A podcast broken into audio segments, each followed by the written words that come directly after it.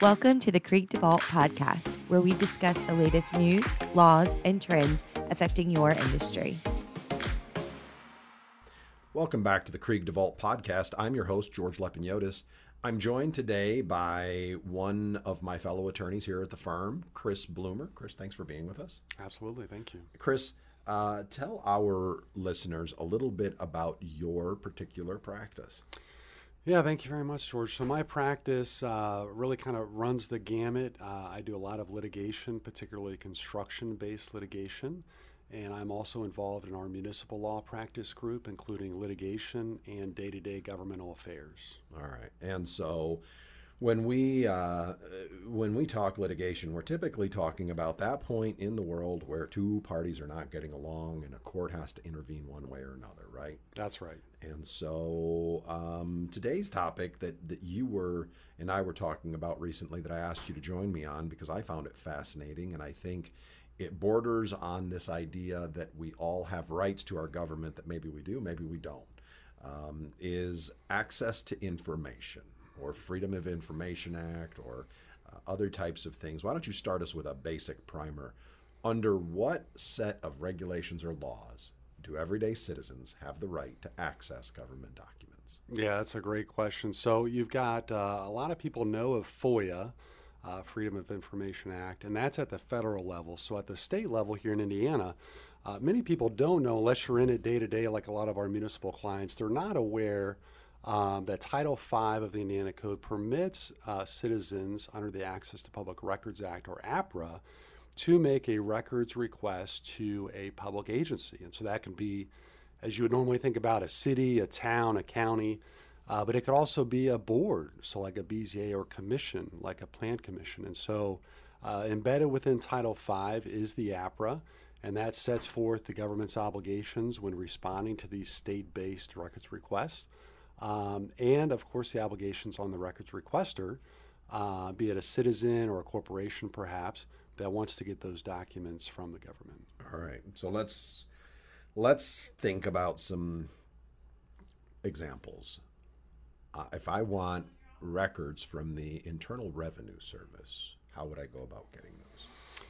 Uh, in Indiana, that would likely be a, a direct records request to that governmental body, so likely the Department of Revenue, Indiana Department of Revenue, likely, um, and working through those channels with which to make your request. I mean, under the APRA, there's uh, you know a certain procedure you have to follow. For example, if the local governing body, and we respond to these many times on behalf of our municipal clients, uh, the local governing body can require a form to be produced in order to Uh, get that process started and get, if you will, the clock started on uh, when those documents should be produced. All right, all right. So if I am your everyday citizen, can I just walk into the Indiana Department of Revenue and tell the person at the front desk that I'm looking for records? I would imagine you could. I don't have specific familiarity with the Department of Revenue, but generally records requests can be made in person. We oftentimes, with our municipal clients, see that they are being done electronically, As, as many more things are becoming electronic nowadays, uh, or in writing, so submitted directly to the public agency via uh, mail or even fax still. All right.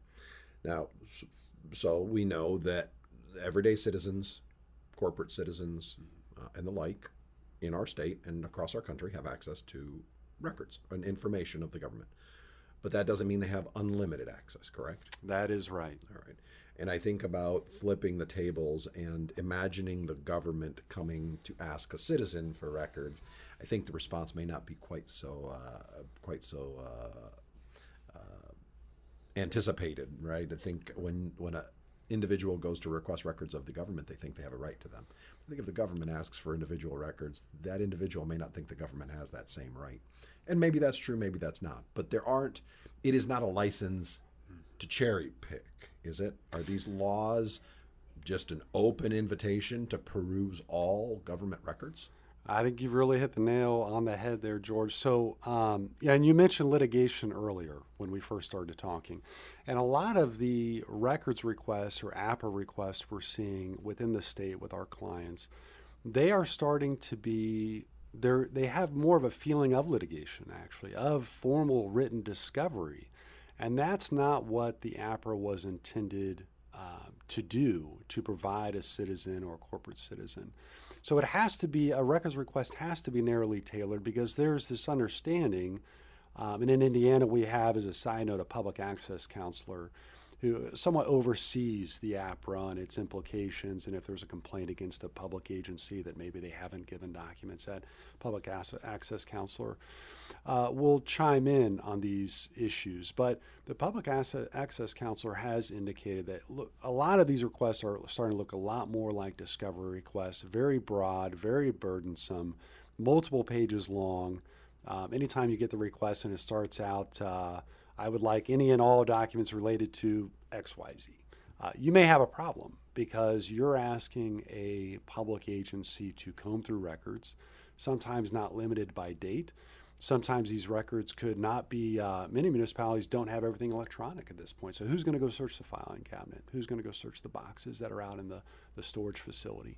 Uh, so it's very problematic. And no, to answer your question, it's not carte blanche to go uh, just asking for everything. It must be narrowly tailored for what they're looking for. And do you need a reason to ask? You do not need a reason, not in Indiana. All right. Um, and so if, for whatever reason, a citizen wants records from a state agency or a local uh, municipality, they must ask. What are the limitations that both they and the municipal actor should be aware of in, res- in in making the request and in responding to the request? I think the a few certain documents are kind of wholesale, if you will, always producible. So like meeting minutes, the public ac- access counselor has indicated in the past that that should be produced every time. That should be produced promptly. It shouldn't take sixty days, ninety days to produce meeting minutes. Um, or things like agendas or agreements, such as service agreements, or wherever there's an expenditure of public funds.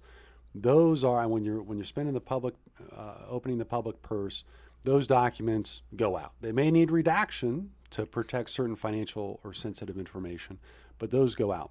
Um, in terms of the limitations, there there's an interesting test uh, for emails, and it, as everything again is moving electronic, a lot of records requesters are seeking emails between a city official, let's say a mayor and a, a councilman or councilwoman.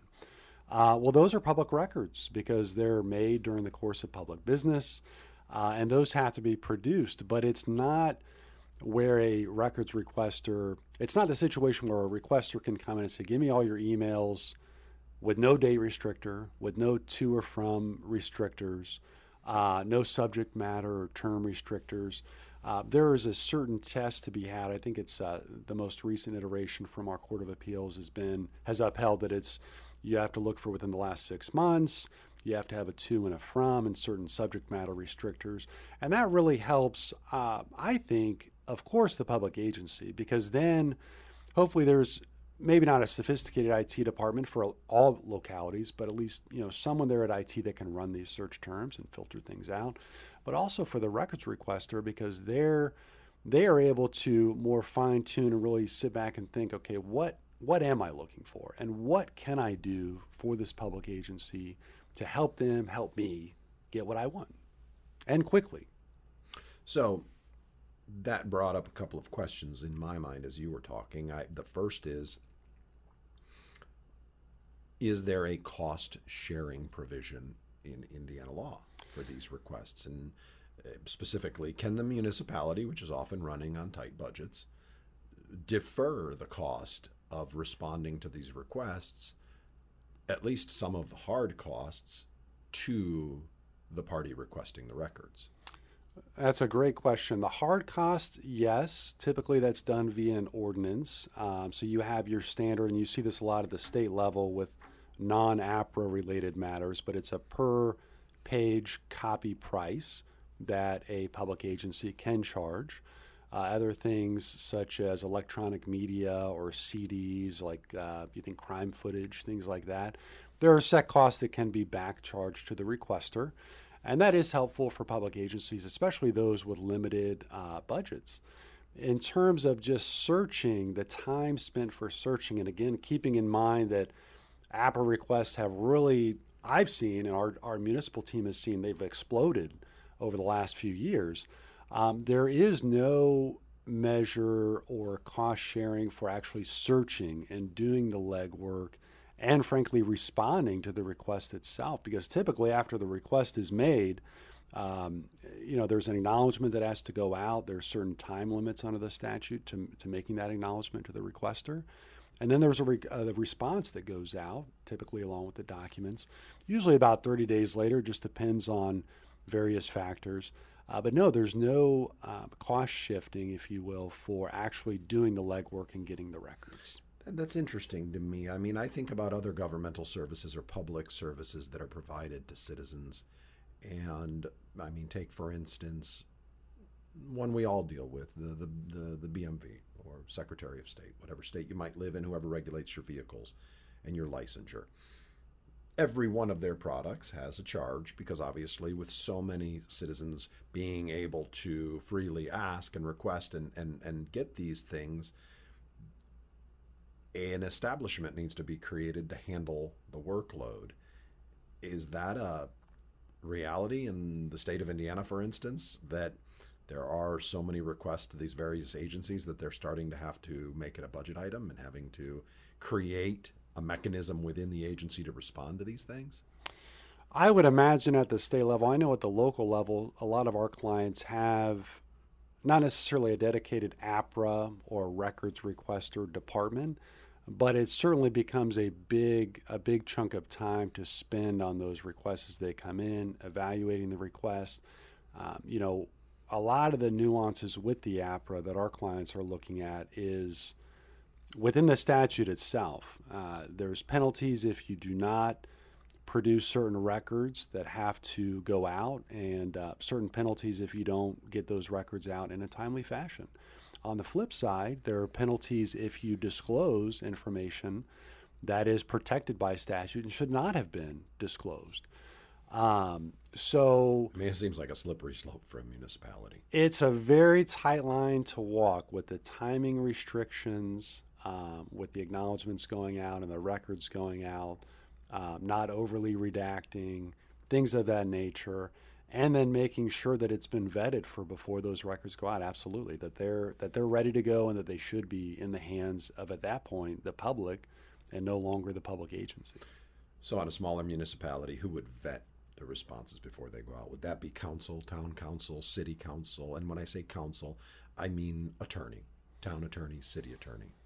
We see that very often. A lot of times the, the gatekeeper, the initial records receiver, is the clerk treasurer, uh, as the records keeper for the, the locality, if you will. Uh, and then, yes, as those are filtered through the organization, if it's a standard request, um, you know, typically they may not see legal counsel um, with the variety of requests that come in. But on a more thorny response, yes, it is typically legal counsel that is involved, and frankly should be involved, to make sure that the request has been filled, uh, that the requester knows that, you know, if they want to submit a second request, a third request, that's that's their right to do so, um, and that they'll they'll be evaluated when those new requests come in, and then the subsequent documents that go out, that those are proper and in accordance with Indiana law. Got it. Well, and like any other part of the law, and we said it early on, we talked about litigation. I'm assuming that these types of requests can sometimes become cantankerous and lead to litigation. What have our courts said? Or is it the, what was the title you you gave to the state level administrator? Does does that administrator resolve disputes when there are disputes, or are disputes typically handled by our courts? They can be either, or they could be both. So it, it depends. Great, great non-answer. Thank you for that.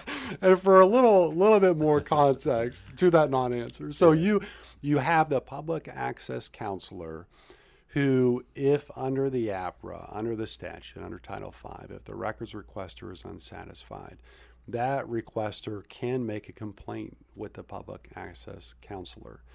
And depending upon that, the the decision by the PAC, or Public Access Counselor, um, that could lead to certain attorney's fees shifting in uh, the benefit of the requester, which you can imagine is a really big problem and a concern for localities and municipalities. Um, even without resorting to the counselor in the first instance, yes, a requester can go to a court and request an expedited hearing um, and file a complaint, a lawsuit, against a, a public agency claiming that their rights under the APRA were violated and that they're entitled to see certain records. Um, so you'll see certain news media and others that are um, you know, more frequent in this litigation as they're requesting more public records over time. Um, and our court of a, you know, trial court level and court of appeals and Supreme Court will then make decisions and determine, uh, you know, essentially, you know, what was met under the APRA here and who's entitled to relief and potentially yeah. attorney's fees. Yeah, yeah. Um, well, that is a very interesting topic. For, in Chris, in your practice, I, the way I'm gauging our conversation today, you represent mainly municipalities in these types of requests. Is that correct? That is correct. So for our municipal actors who might want to know more or learn more about your practice, Uh, they can always find your biography as well as some of your other thought leadership on our website at krieg devault dot com. Um, and of course, you are available for these types of discussions because it is a slippery slope and something that every municipality, as, as more information is being generated than ever before, responses to these are, I'd imagine, becoming very complex.